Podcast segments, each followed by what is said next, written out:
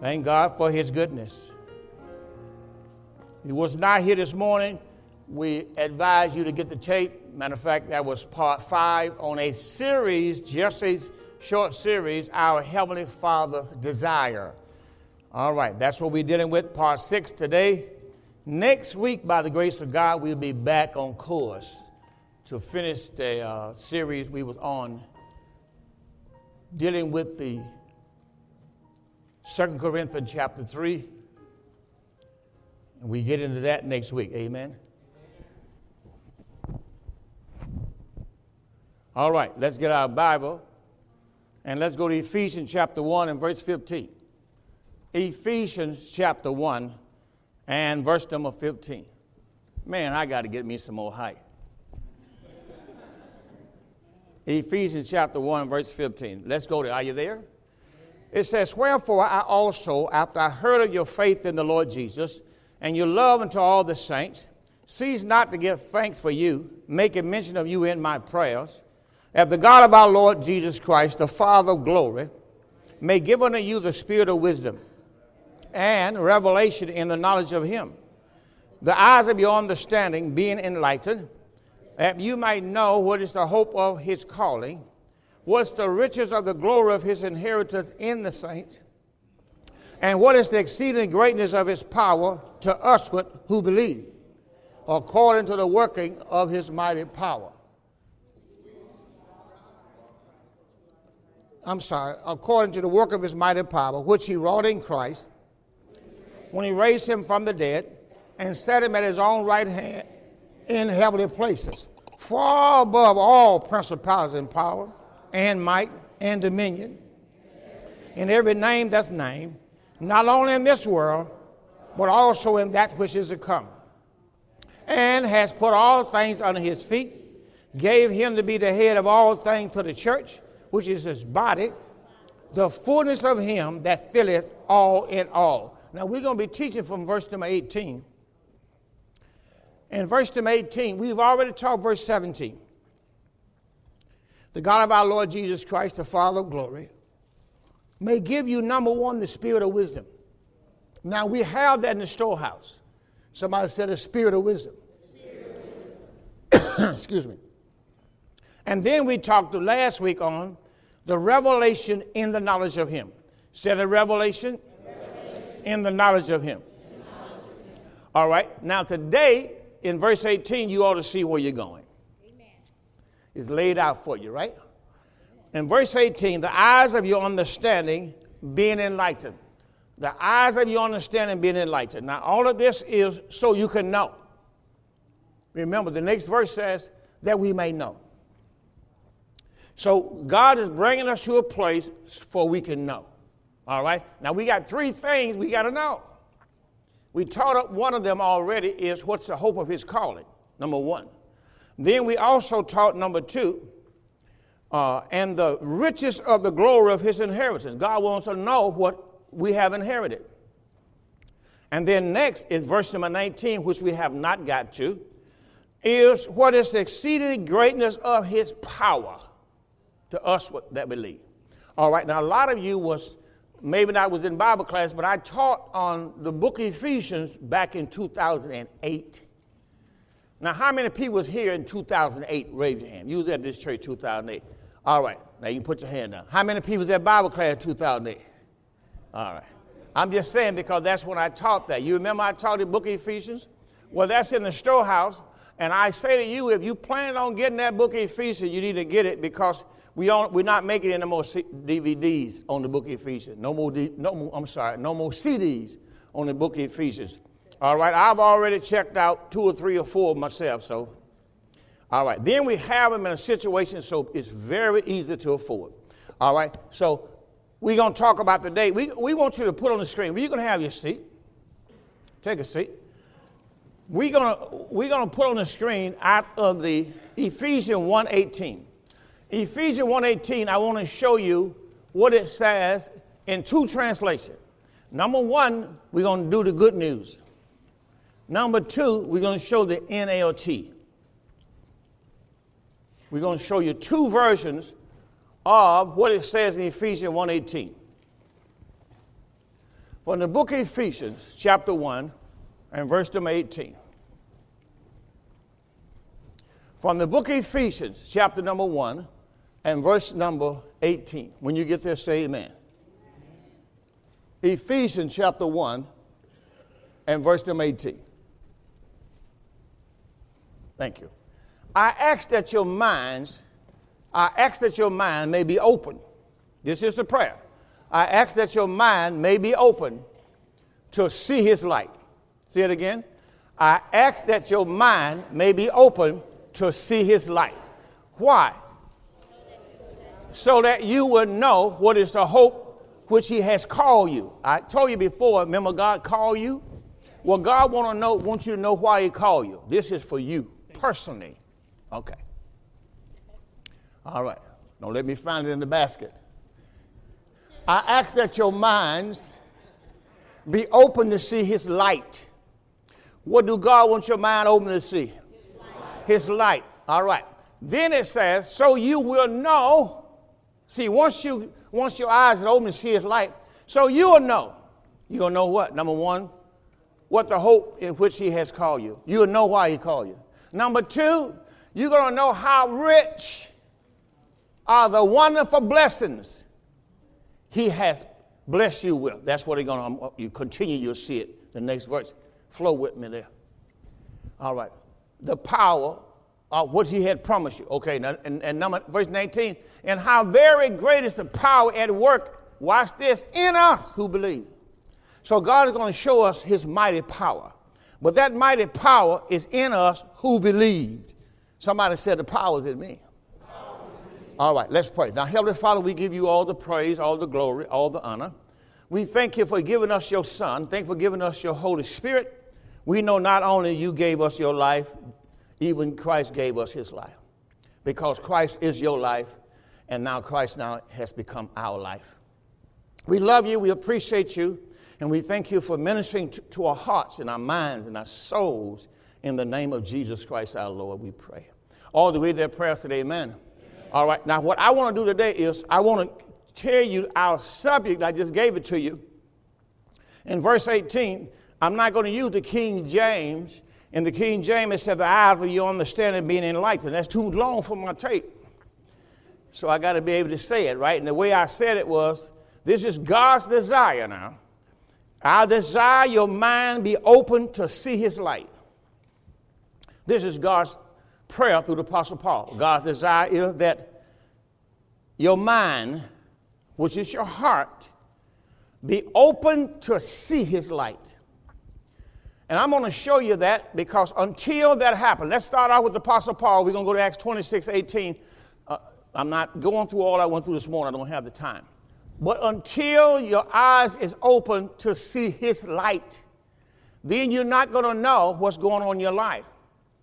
And God, God has given you the Holy Spirit so you can know. All right? He gave you the Holy Ghost so you could know. All right, now, in 1 Corinthians, I'm sorry, here we go, Acts 26 18. In Acts 26 18, the Apostle Paul gave us the vision that God gave him. Now, watch this verse, very powerful. Acts 26 and verse 18. You should have it marked your Bible by now. This is what God said to Paul. He's going to open his eyes. Now, remember, when I go back to Acts chapter 9, you're going to see, when I go back to Acts 9, I'm going to start at verse 8 and read that to verse 17 this time. But when I go back to Acts chapter 9, verse 8 through 17, I'm going to show you that God's going to say, open Paul's eyes twice, physically and spiritually. And what I saw in that was God blinded him so he could see. Let me say it again. God gonna blind him so he can see what God wants to show him. He, he taught him not to use his natural mind. If that, let me move on. Acts 26, 18, open his eyes. That's what Paul ministry, to preach the gospel was to do, is to open their eyes. Turn them from darkness to light. Turn them from the power of Satan to God, that they may receive forgiveness of sins and an inheritance among them which are sanctified by faith that's in me. Now let's go back to Acts chapter 9. Let me show you that. That was his ministry. I said something this morning. I can't get back into those kind of things because I got a lot. You need to get this morning tape. I talked about Moses went to the burning bush. Now, this is the same thing happened to Paul. Acts chapter number 9 is what we're waiting on. Acts chapter 9. And we're going to show you uh, verse number 8. Saul arose from early. Now, watch this happen. Now, Saul had just fallen to the earth. Acts chapter 9 and verse number 8. He arose from the earth. Watch the first thing happen. When his eyes were open. Wait a minute. Somebody said, eyes open. Now, when he, when he arose from the earth, when his eyes was open, then it said, he saw no man. But they led him by the hand and brought him in Damascus. Now, he didn't see nobody naturally. Because we're going to show you when God opened his eyes, he saw the Lord. Now, that's the vision. And in verse number 10, I'm sorry, chapter number 9, verse 10, right? And verse 9 says he was there three days without sight. Wait a minute, I thought he just opened his eyes. He was there three days without sight, and neither eat or drink. And then in verse 10 it said, There was a certain disciple of Damascus named Ananias. To him said the Lord in a vision, Ananias, and he said, Behold, I am here. And the Lord said to Ananias, Go into the street, which is called Straight, and inquire in the house of Judas, one called Saul of Tarsus. For behold, he prayeth. And watch what God gonna say the next verse. And hath seen in the vision. Somebody say, when he was blind. Say it again, when he was blind. He saw in a vision a man named Ananias coming in and putting his hands on him that he might receive his sight. Wait a minute, I thought he just received his sight. And then in verse number 13, then Ananias answered and said, Lord, I have heard by many of this man how much evil he has done to, many, to thy saints at Jerusalem. And here he has authority from the chief priests to bind all that call on thy name. But the Lord said to him, Go thy way, he's a chosen vessel to me, to bear my name before the Gentiles and the kings and the children of Israel. Then God says, I will show him how great things he must suffer for my name's sake. Ananias went his way into the house, putting his hands on Paul and said, Brother Saul, the Lord, even Jesus, that appeared to you. Appeared, remember, Jesus appeared to him. In the way as thou camest has sent me, that you may, number one, receive your sight. I thought he just received his sight. See, you got to understand something. God blinded him so he can see. And then he going to open his physical eyes. That you might receive your sight and then be filled with the Holy Spirit. Now, what people take, and I'm not, I don't have time to go into it, people take that because Ananias was a man of the law. Immediately there fell from his eyes as it had been scales.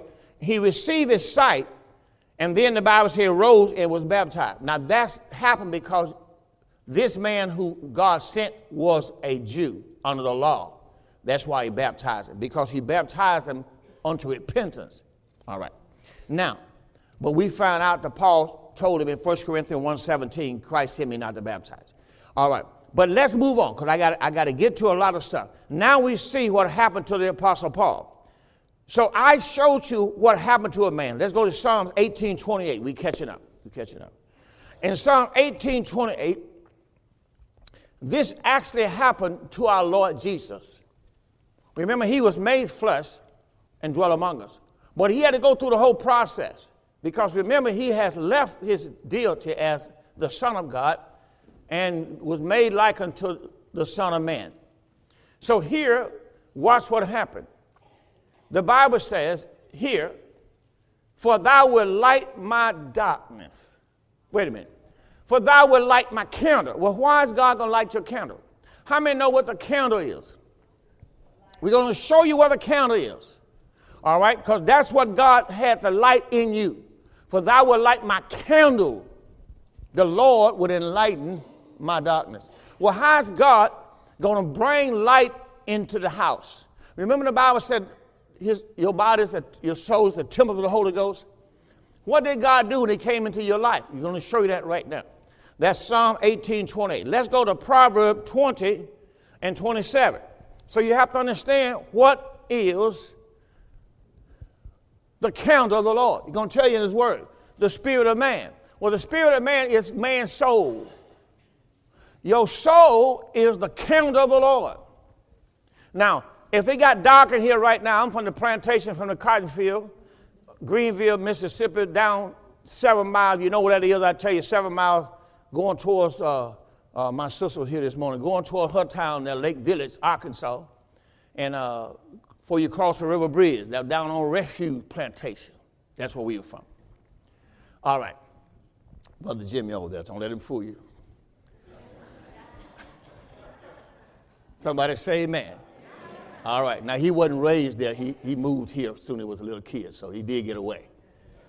He got, he got away. He, he got away. That's what happened. All right. But watch this. Now, your soul, watch what your soul is. The spirit of man is called what? The count of the Lord. Now, you don't want to forget that because you got to know what your soul is. Uh, here we go. The spirit of man is what? Is the count of the Lord. Now, what do God use your soul to do? Searching all the inward parts of the body. Remember the Bible said God looking out on the outward part, God looks at the heart? Why? Because that's where God lives, right? That's where he lives. But he uses your soul, which is your spirit, to search all the inward parts. Now, when you, you, when you get the Holy Spirit, now that's what happened when God come in your life. Light has come into your, into your soul, and now your soul is, is, is in light. Now, in Psalm 119 and 130 is where we left off this morning. No, we're moving a little fast. Get this morning tape. Psalm 119, 130.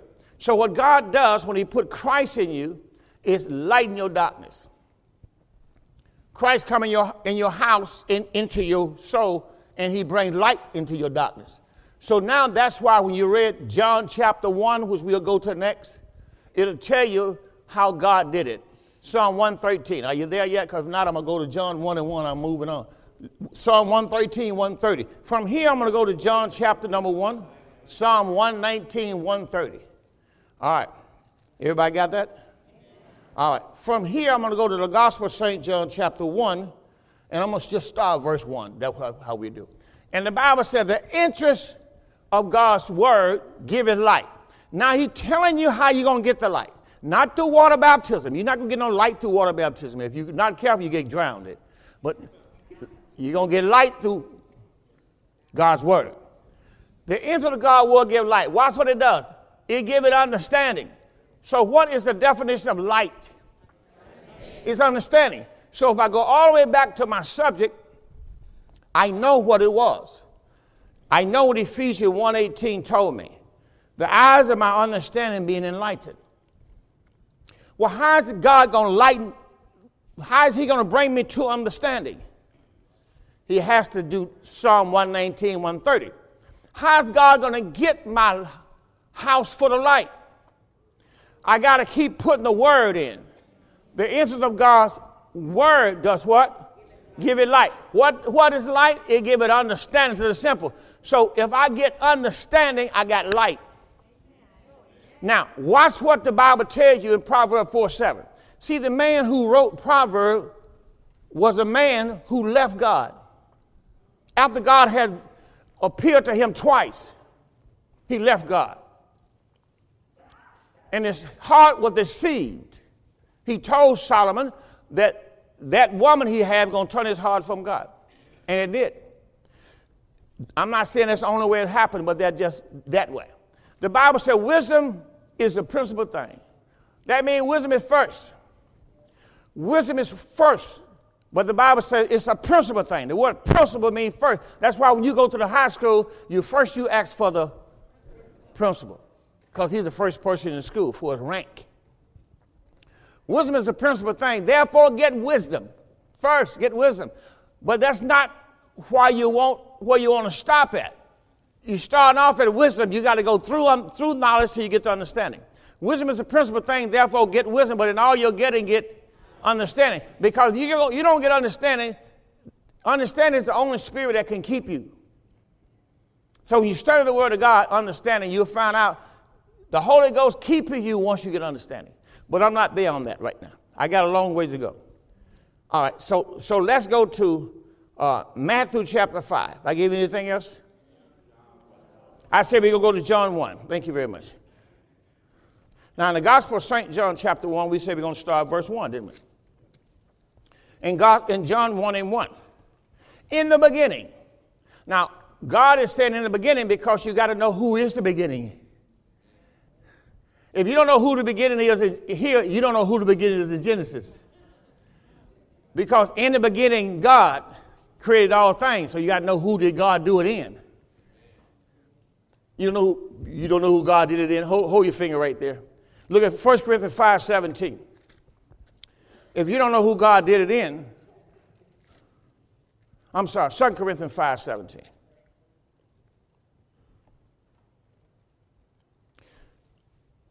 Five nineteen. I'm, I'm just going to do First Corinthians, 2 Corinthians five nineteen. Let's do that one. 2 Corinthians five nineteen. You got to know in the beginning, God. God did everything in in in who? In the beginning. But who's the beginning? See, in this Bible, there's only one man said the beginning and the ending. See, so that's one of his names. To wit, that God was in Christ. So I know who God was in. God was in Christ, reconciled the world to himself, not imputing their trespass unto them, and has committed unto us the word of reconciliation. Paul said he committed to us the word of reconciliation. Well, if you don't know the word, how you gonna get that person saved? Amen. Somebody say amen. All right, now let's go back to John 1 and 1. So in John 1 and 1, in the beginning, God, just like Genesis says, in the beginning, God, in Christ. Okay. In the beginning was the Word. And then he said the Word was with God and the Word was God. The same was in the beginning with God. Well, who was in the beginning with God? Christ, right. And then it says all things was made by him, Christ. And without Christ was not anything made then that was made. In Christ was life, and the life was the light of man. So Christ in you is not only light, but it's your life. Because that's what light does is produce life. There is no life without light. I'm just trying to help you think. You can plant a seed in the ground, never give it light, never going to grow. If you don't come under the word, under the light of God's word, you're not going to grow. God light causes growth. I'm from the country. We used to have cotton all over the place, water. I mean, I thought the, I thought the cotton was dead because there was nothing but water over the whole field. And we were like, man, that water and killed all the crop. But after that, all that water left, and it got to be 95 and 100 degrees, all of a sudden you look on the field, go like, meow, meow, meow, meow, meow. Stuff grow, popping up everywhere. What was happening? The water has finished its course. The water responsibilities was to cause death to come to the seed. And then after the seed was dead, now the light is going to come out and bring it up. See, the word of God tell you everything begin under the water. You was born in water. But here the water is the word. Okay, and verse number six says, And the light shineth in darkness, and the darkness comprehended it not. There was a man sent from God whose name was John. The same came for witness, watch this, to bear witness of the light, that all men through him might believe. Through him, see, through that light. He was not that light. John was not that light, but he was sent to bear witness of that light. Now, watch this, what he's going to say in the next two verses. That was the true light, which lighteneth every man that cometh into the world. So, this is the light that lighteneth every man that cometh into the world. Watch this. He was in the world, the world was made by him, and the world knew him not. See, he is that light. So, you see, uh, let me take you to a couple places. Let's go to Matthew now chapter 5, verse 14 through 16. From here we go to John 8 12. Matthew 5, 14 through 16. From here we go to John 8 12. So you have to understand about light. God is light. Your soul will be dead right now without God's light in it. God light in you is evidence that there's life. And this light that's in you can nothing comprehend it. The word comprehend it means cannot put it out. See, what we think is we think what we do causes God to love us. Minister Cannon ministered Saturday, yesterday at Men Fellowship, and he said, God loved us so much until the, everything is full of God's love. You can't add to it. It's full. So if you're going to put some more in it, it's going to be running over on the outside. His love is already full. You can't add to it. God loved you while we were yet sinners. Christ died for us. God already loved you. Can't nobody add to that. That's eternal. And if you want to know do God love you, take a look at the cross. It's on everybody's church. Most preachers got around their neck, hanging around their neck. A lot of people wearing full of lapels. God loved me. Yeah, He loved me. How do I know? He gave His Son. See, His Son gave His life. That's why there's two loves. And that's John 3:16. That's the God so loved. That's the Father so loved. Father so loved us, and then there's a John 5:13. There's a John 15:13. Two love. Let me show them to you quickly. John 3:16 said, God so loved, for God, the Father, the Father so loved us that he gave his only begotten Son, that whoso believeth in him should not perish but have everlasting life. God so loved the world, everybody. John 15, 6, 15, 13 after that, thank you very much. He gave his everlasting life. That's who his son. Once you receive his son, you receive everlasting life. His son is the only one that had everlasting life. And then John 15, 13, the Son gave his life. That's the true love. That's why the Son said, Greater love had no man than this. And a man lay down his life for his friend. God gave his Son, that's the Father's love. But his Son voluntarily, willingly went to the cross and willingly laid down his life so you could have his life. Gave his life away that we could have his life. Greater love has no man than this. Nobody has ever shared that kind of love. Than a man lay down his life, not for his brother, while we were yet sinners. He was friend to Abraham, he was friend to Israel, but he was our, to us, he was our enemy. We were the enemy of God, but while we were yet sinners, that's one word, sinner is another word for enemy. Christ died for me. And when I found out how much he loved me, I can't do nothing but love him. So my job is to tell you, you didn't fix yourself up before God could love you. God loved you from the cross. He loved you before the foundation of the world. As a matter of fact, when he gave his son, it was so he can get you. That's what Minister Cannon talked about yesterday. He wants some sons, brother. God wants some sons. And that's why he gave you his grace and his purpose. That's what he talked about in his, is in his storehouse. He talked about God grace and God purpose. God grace is that he gave his son. He died, buried, and raised again from the dead. That's his grace. But his purpose is he had to have relationship. He wants some sons and some daughters. And he couldn't do it if he didn't give us his son. That's what you got to understand. So stop trying to go around trying, I'm trying to please God. You can't please God. Only one man came here and pleased God. This is my son, in whom I am well pleased. What you need to do is get some word in you, learn how to live. Keep getting that light. Just keep getting that light in you. You ain't got to worry about darkness. That light gonna run that darkness right out of there. Somebody say amen.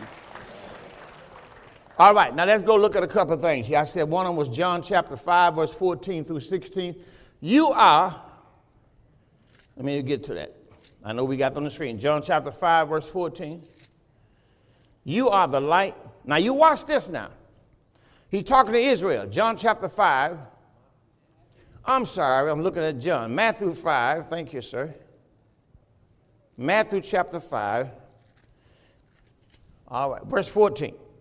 Matthew 5 14. He just told them they were the salt of the earth. But in verse 14, he says, You are the light of the world. He looking at these people and said, Look, you the light. Look at somebody say, You the light. Otherwise, you the light of the world. You the only light man gonna see. When man don't want God, don't want to go to church, they can say, Well, look at me. And I don't have to tell them that the way I live, they're to see I'm the light. There's something different between light and darkness. Your, your life, your light convicts people when you live it. Nobody got to ask how you saved. All they got to do is watch you. They'll know because they're going to see that light. Somebody say amen. All this stuff they talking about they do, you don't do. All these places they talking about going, you don't go. Sooner or later they're going to say, what's up with you? They say, well, no, I'm a light carrier. Darkness does not live in this house. I come to bear witness to the truth. Somebody say amen. So in John chapter 5, Jesus told his disciples, say, you are the light of the world. Oh, I'm sorry, Matthew, I'm sorry, Matthew 5, 14, you the light of the world, or city. If you get another life together, if you get enough light together, what you got? Man, you be flying into some of these big cities. I, not long ago, we went to Fort Lauderdale flying over Fort Lauderdale and Miami, you looking at all of this stuff, they like 20 miles apart, see, Miami and Fort Lauderdale. You're looking at all these, God, look at the light. Look at all that light. How many know that's a city? Come on now, I'm from plantation. You fly over refuge plantation, you're not going to see nothing. Come on, you got to understand. If you're not a city, you, you don't have light. The only reason something's a city, it got a lot of light. There's a lot of lights. You ever fly over a city, you in an airplane, look down, you know you're flying over a city because look at all them lights. You fly over refuge plantation, you're not going to see nothing. You left the highway, you left light. Somebody say hallelujah. All right, now, in Matthew chapter 5, he said, A city that set on a hill cannot be hid. Look at somebody say, If you have the light, you can't hide it. No, you can't hide. You can, you can act all sanctimoniously around, around people. If you really got the light, it's going to come out. It's going to come out in your attitude. That's what the song right there. It'll come out, right? It's going to come out if you have to bless your food. People going to see it just like, what are you doing? I always pray before I eat. Said light got to come out.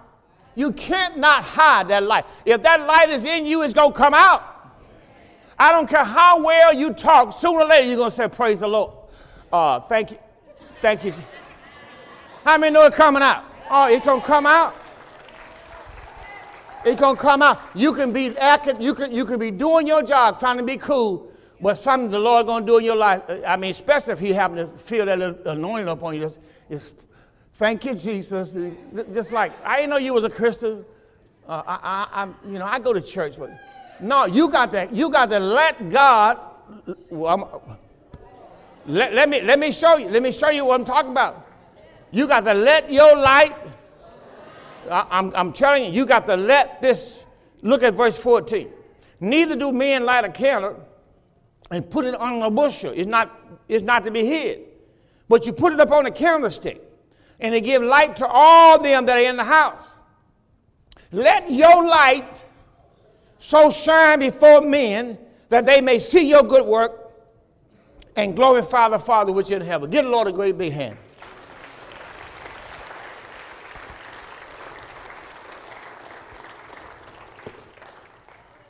Yeah, I got a cup here that don't want to release no water. Nice cup. I bought it.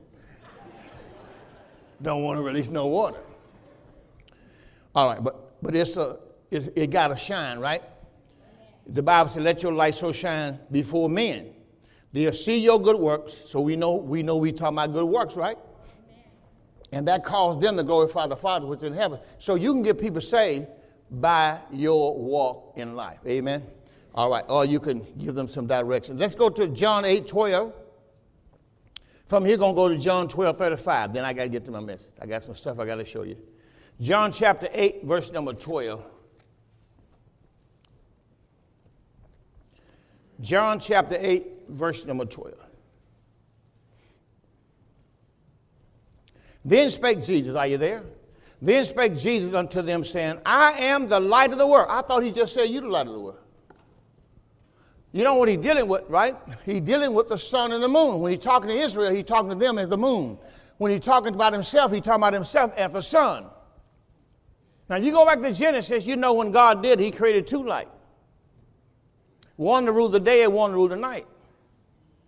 But there's something about the moon, it gets its light from the sun. So when he tell them you are the light of the world, then he said, I'm the light of the world. That means you can't do nothing without me. You remember Jesus said, without me you can do nothing? Because the moon can't shine if the sun don't shine in it. Of course the sun, the moon is a light, but the sun is the one that gives the moon its light. Now that's the revelation of Christ in the church. The church got its light from the sun. Ain't that right? So God put the light in you so you can let His light shine through you. Somebody say amen. So when the, when the anointing upon you to say praise the Lord, you're supposed to say praise the Lord. Nobody's supposed to make you praise the Lord. Nobody's supposed to tell you to praise the Lord. You got to praise the Lord because the anointing's on your life. And the Spirit of God can move away in your life that you can't do you can say, I'm not going to raise my hand, but the Spirit of the Lord move, you'll, you have them both up in there. I know because I remember the times in my life when I went to church and I, I was going to see, well, my job to make sure I, I don't be like everybody else. That was my thing. I said, I'm not raising my hand. I'm not doing all this because somebody else doing it. If the Lord want me to do it, he know how to get me to do it. That's how I would be. I'll sit there and I'll be cool. And I'm telling you, I, that's why I always say I went to church. I didn't intend to stay. And then my soul got happy. And I stayed all day. I've been going to church ever since. I used to go to church.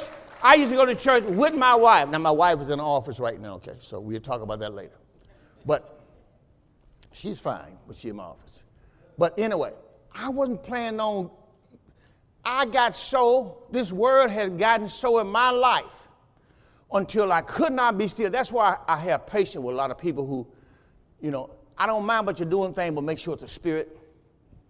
You understand what I'm saying? I don't care what you do in church, as long as the Holy Ghost doing it. Well, I remember when I, my pastor was ministering, I remember the church I was at. And all the preachers were sitting up there because I wasn't, I wasn't in ministry yet. So I was sitting out there, but I was in that word. That word was wearing me out.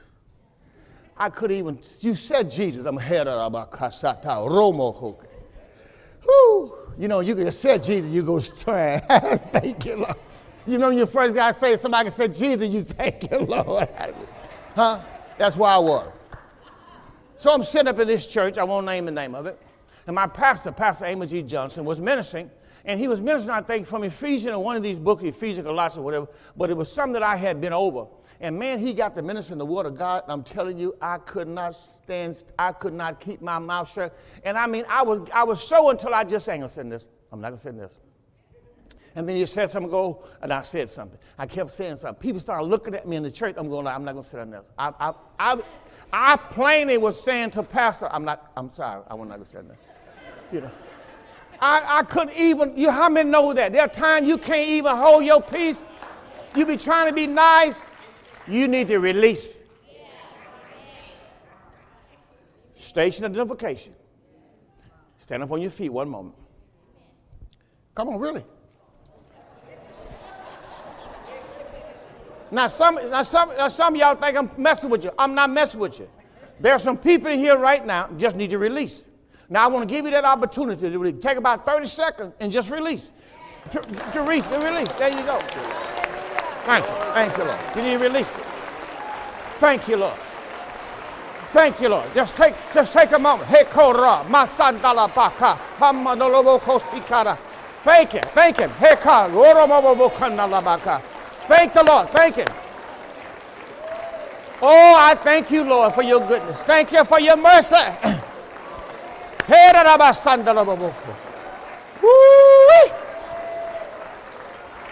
God been good to me. Hallelujah. Thank you, Lord. Just got to tell somebody. Hey, hallelujah. Thank you, Lord Jesus. Praise you, Jesus. Hallelujah. Bless the Savior. Bless the Savior. Thank you, Lord. Thank you, Lord. Thank you. Thank you, Lord. Now you can be seated. You can be seated. But but I, you know you thought about something, and I didn't want to do it by myself.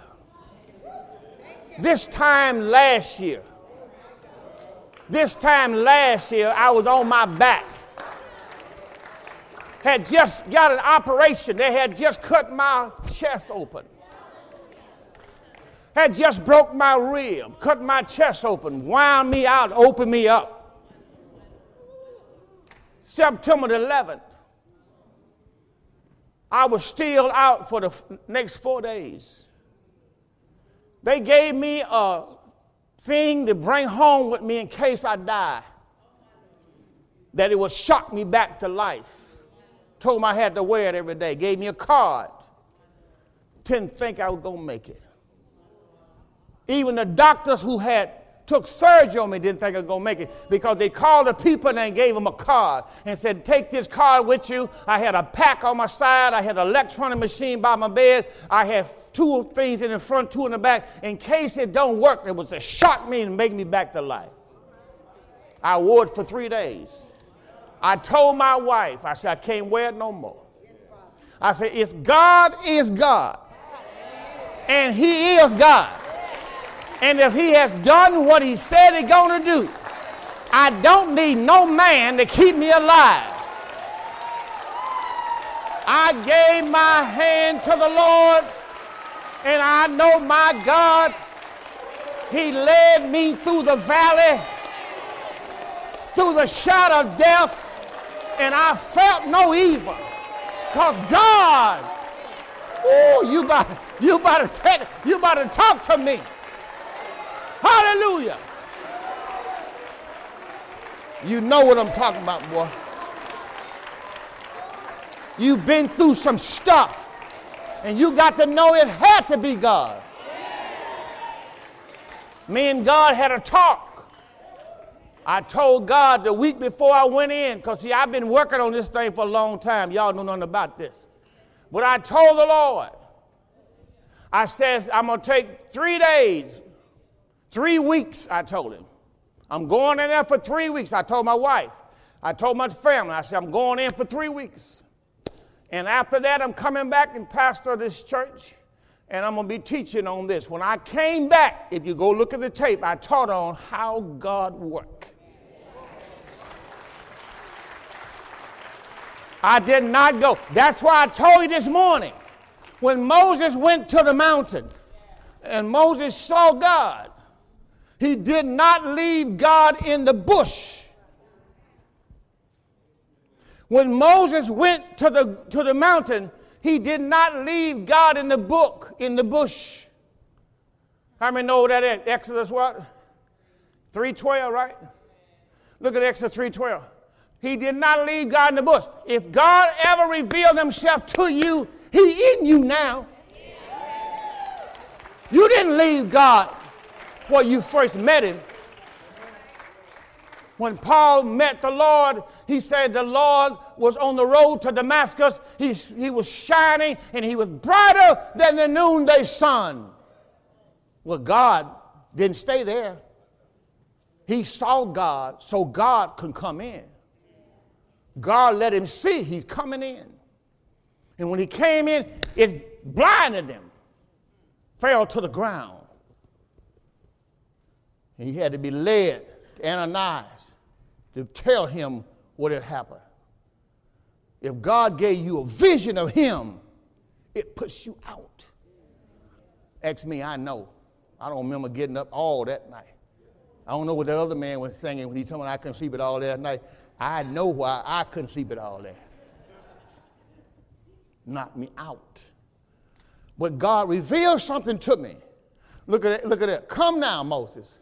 I'm going to send you to Pharaoh that you might bring forth my people, the children of Israel, out of Egypt. That's what your assignment is. Moses said to God, Who am I, Lord, that I should go to Pharaoh. And, I, and he's over here in the bush. God's in the bush. The bush burning on fire. He took his shoes off because he don't know God yet. He said, Who am I that I should go to Pharaoh and I should bring the forth the children of Israel out of Egypt? Who am I? You're not going to be bringing them out of Egypt. The next verse says, Certainly. Somebody says, Certainly. He says, Certainly I will be with you. See, that's what we think. We think we meet God in the bush and we think God's, okay, Lord, I see you when I need you again. Okay, then thank you for letting me come over there thank you. No, no, no, no, no, no, no. God went with him. When God revealed himself to you, God moves in. Oh, see, you don't get it.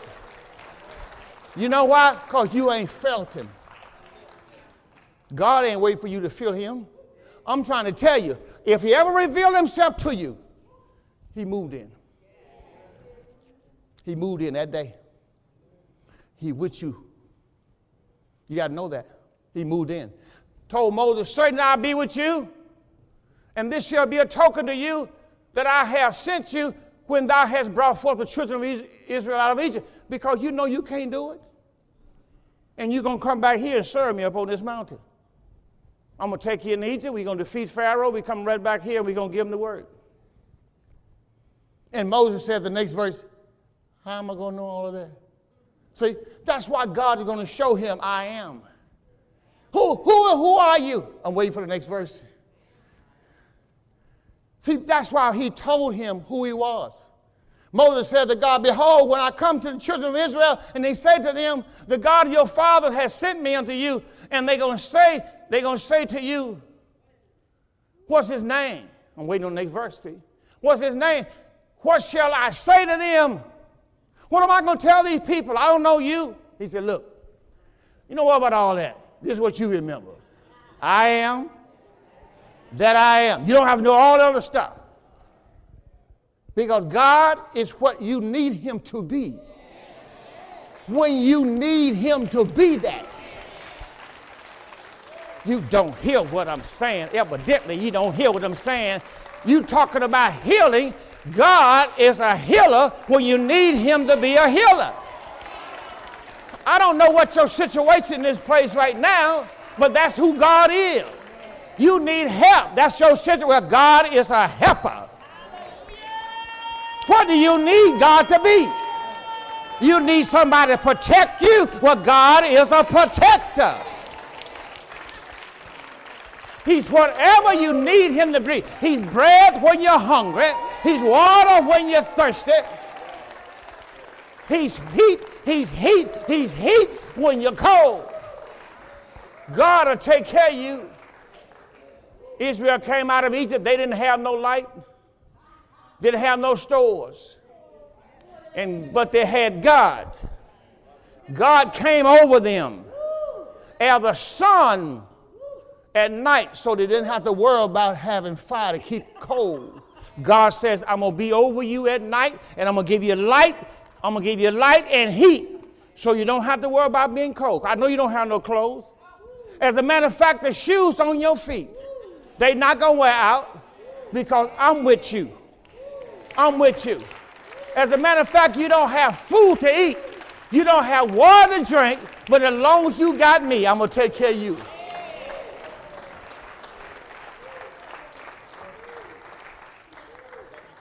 Let's go to Hebrews chapter 10. Go look at two verses. Hebrews chapter 10, verse 32 and 33. From here, I'm going to go to Hebrews 6, 4 through 8. Two in Hebrews. I'm going to show you something. See, the key that I keep saying to people is you need to make sure you're saved.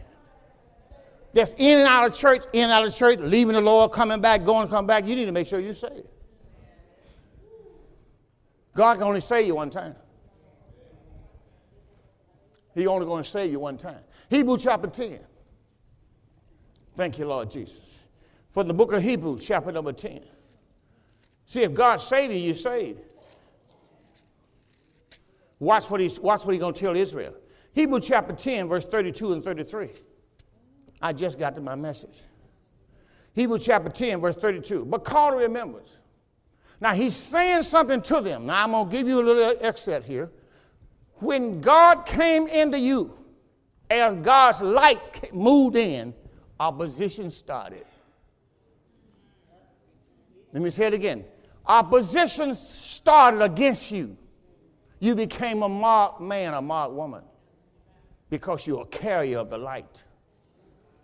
Flesh gonna come against you, Galatians 5:17. The flesh lusts against the spirit, the spirit against the flesh, and these are contrary one to another, so you cannot do the thing that you would.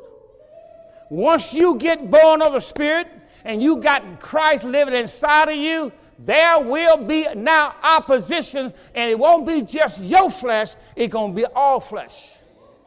Any flesh will come against you. But it's, a, it's but how do you know the light's in you? Before you got the light in you, nobody bothering you. You can go twist all night. Twist all night twist the night away. Nobody bothers you. And soon as you got that light inside of you, all hell broke loose. Everything seemed like you do come against you. You come to God and say, Why me?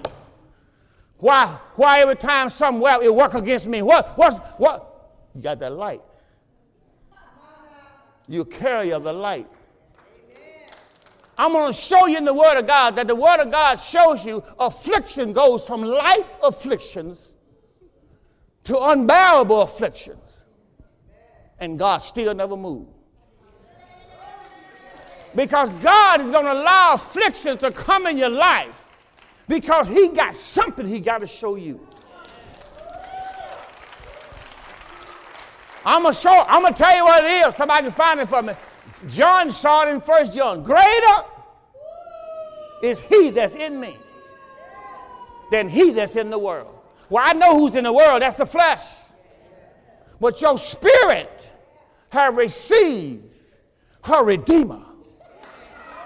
Your soul has received her Lord.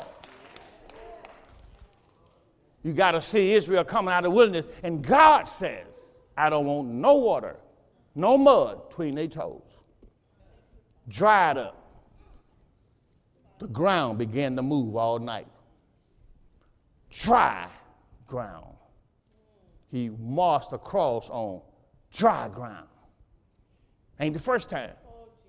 God showing them how great He is.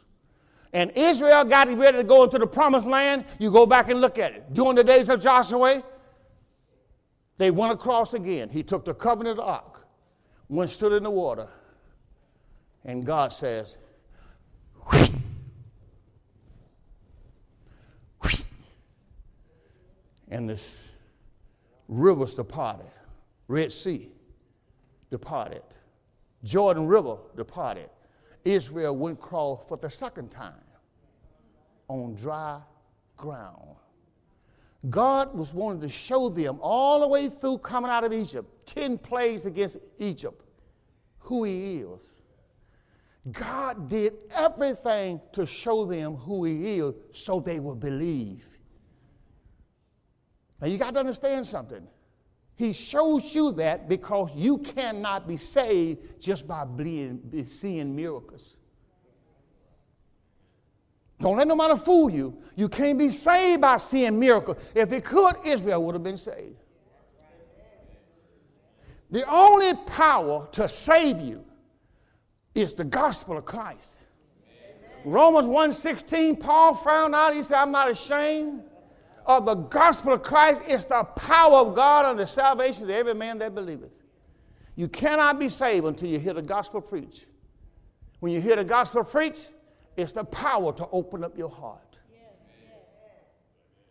You can't open your heart until the power comes. The Holy Spirit Himself must open your heart so you can be saved. And the Holy Ghost works when I preached Christ crucified. That's why so many people go to church telling you all this stuff, how to be saved. You can't be saved that way. God got to open up your heart so the light can come inside of you. And when that light come inside of you, brother, it puts out your darkness. Don't have to tell the devil to go, shoe devil, bow devil, boo devil, none of that kind of stuff. when you open your heart and let the word. I saw that happen. When I was on Elizabeth Lake Road, we had a girl, we was praying for her. She had devils, real demons. Amen. Running all over the church, running all through the church, real devils. But one day, God said to me, You can't put him out. You can't put him out. I left two of my preachers in my office. They came back, everything was on the ground. Every table, every desk, everything on the ground. She had threw them all, eh, all over that room. And God said to me, Stop right there. I said, You want to receive Christ in your heart? Looked at me. When she received Christ in her heart, the devil left. I learned something, boy. I don't have no time to be boo devil, go devil, devil. No. You want Christ? Devil leave. First John 4 4 said, Greater is he that's in me than he that's in the world. Once Christ go in, you of God, little children, you have overcome the devil, overcome them, because greater, whoa, God Almighty, is he that's in you than he that's in the world. Once Christ comes inside of you, he puts the devil out. And he can't never come back again. Because now your body become the temple of the Holy Ghost. Somebody get a Lord praise. Your body become the temple of the Holy Ghost.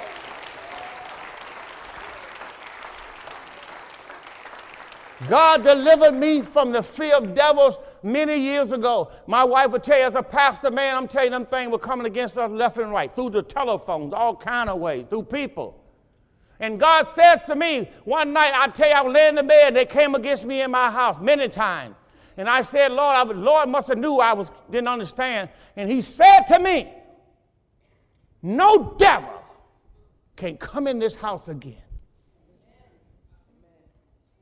Put your hands on your chest and said, Jesus, Jesus. lives in my heart. In my heart. Say, Christ, Christ. live in my heart. In my heart. This is God's house. Is God's no devil, no devil can never, can never come in this house again. Now get Lord a big hand.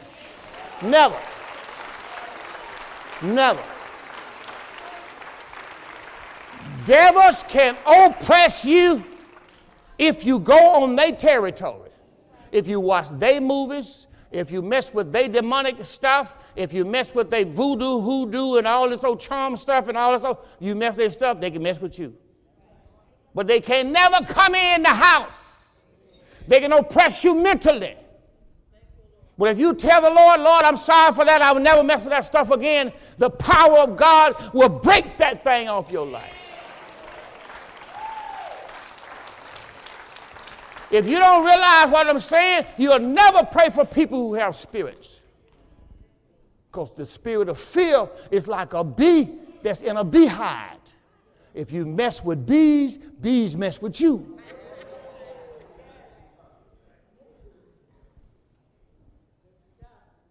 That's why God said, lay hands on no man suddenly unless you be partaker of their evil deed.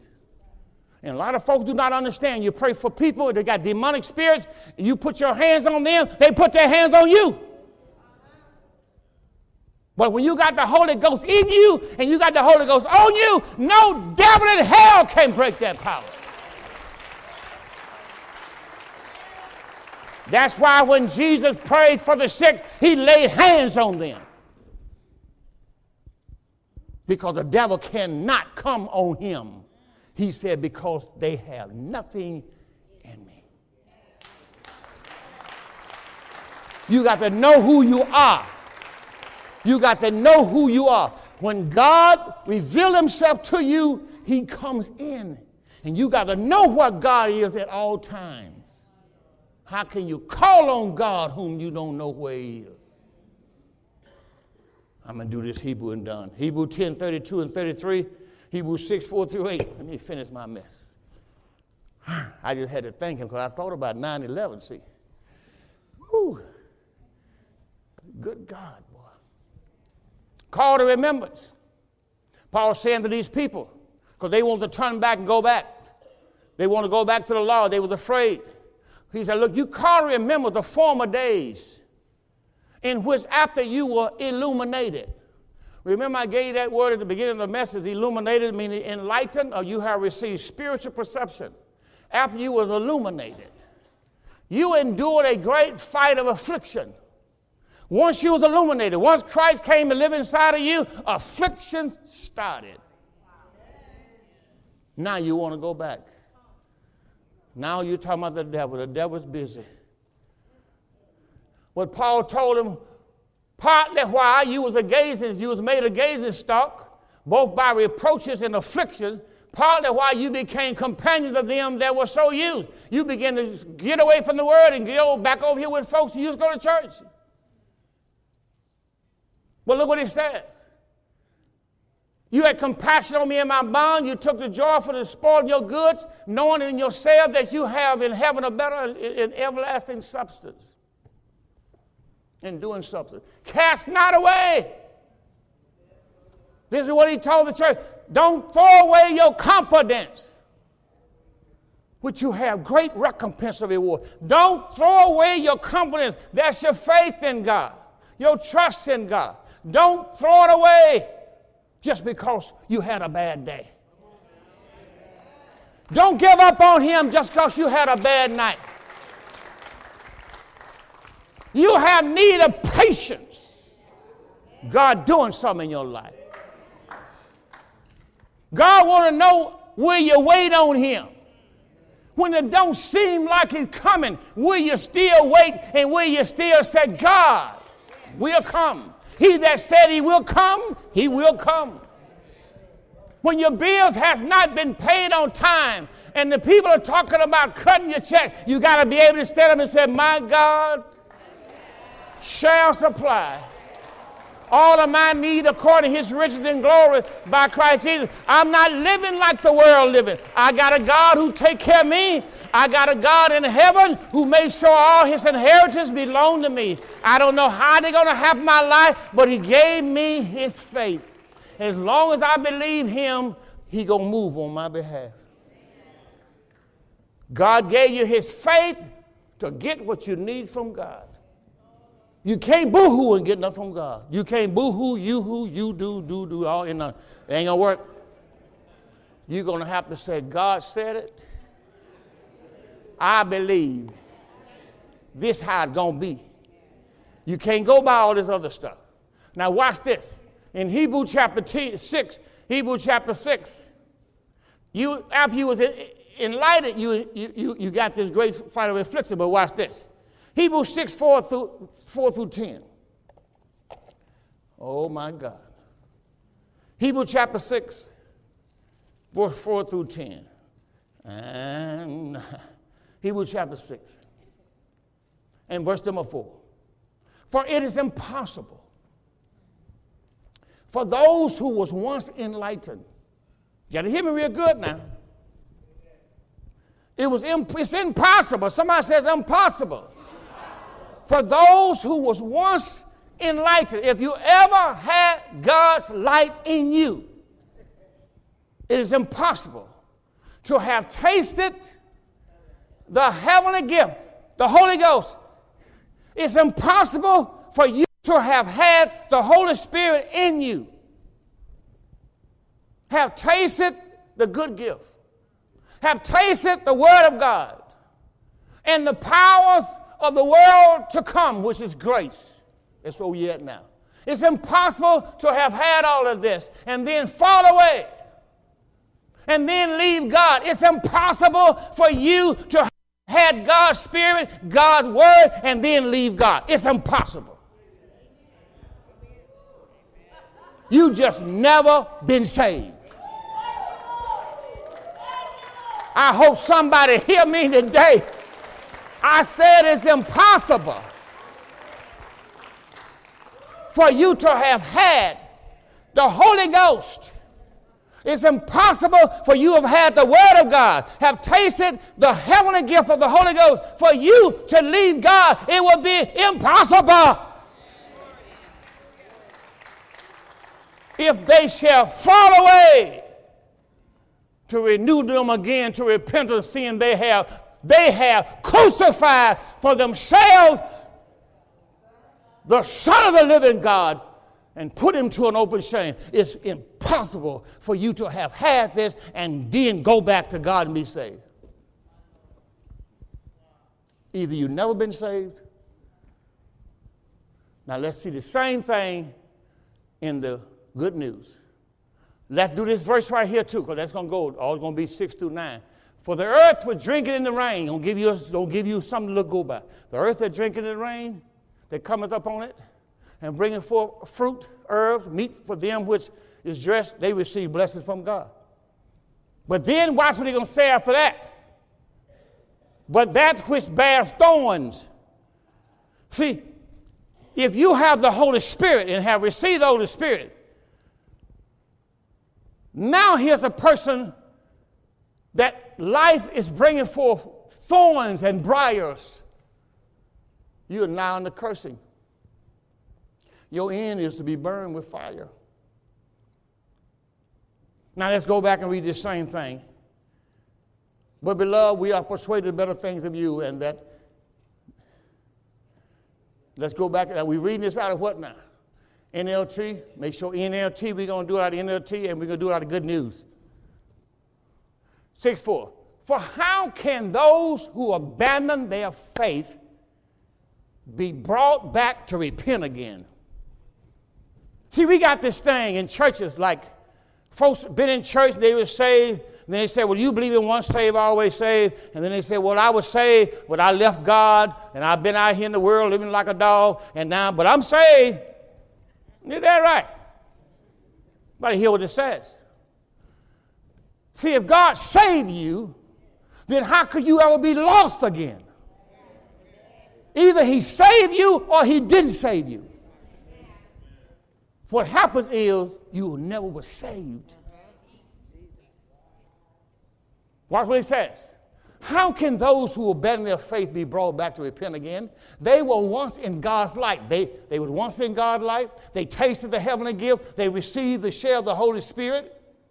They knew from the experience that God's word is good, and they have felt the power of the coming age. They felt that power of the Holy Ghost. They already felt that grace. And then they abandon their faith. It's impossible. It's impossible to bring them back to repentance again because they are, are, again and again crucifying the Son of God and exposing him to public shame. God blesses the soil which drinketh in the rain that often falls, falls upon it and which grows plants that are useful to those who is cultivated. But then it said, but, they, but if it grows thorns, if your life is growing thorns and weeds, then it's worth nothing. It's danger of being cursed by God and will be destroyed by fire. Don't you fool yourself. Either you have God's Spirit in you or you don't. You can't receive His Spirit and receive His Word and receive His blessings and then turn around and leave, walk away and leave God. No, you will crucify Him afresh and bring him to an open shame. Why would that, Pastor? Because you are saying God's power was not able to keep you. If God saved you, then the devil can't have you. If God saved you, I know him in the book. Because Jesus said it this way nobody is able to pluck you out of the Father's hand. See, the key is either you are saved or you're not saved. If you got to understand, is you got to stop this, keep on getting saved. The thing about it is, you might not have never been saved. Because once you get saved, God is able to keep you. Go to Jude, the last chapter. Jude 24, I think it is. God is able to keep you from falling. Woo! Brother, let me tell you something. I know when I got saved. And let me tell you something, I've been saved ever since. Once you were saved, you've been saved ever since. Because once you thought you were saved, you was up and down. Like, you know, mm-hmm, mm-hmm, mm-hmm. you just think you were saved. You didn't know what saved was. But once you really got saved and got the Holy Spirit in you, you know you saved. Anytime somebody saved, they know they saved. Watch what it says. Like the Jude 24. Now unto him that's able. What is he able? He able. Hey. Don't, don't let me go there now. Now to him that's able. Some, look at somebody said. He's able. Yeah, he's able to keep you from falling. If God is in you, he's greater than he that's in outside of you. Greater is he that's in you than he that's in the world of your flesh. So God is able to keep you from falling, and God is able to present you faultless. I'm saying faultless without fault. He's able to present you faultless before the presence of his glory with exceeding joy. That's why Jude said, To the only wise God and Savior be glory and majesty and dominion and power both now and forever and forever. Somebody give the Lord praise. I want you to stand up on your feet. Thank God for His salvation. Thank God for saving you. Thank God for saving you. Come on, I need him more than a pancake. I want to hear some saved folk.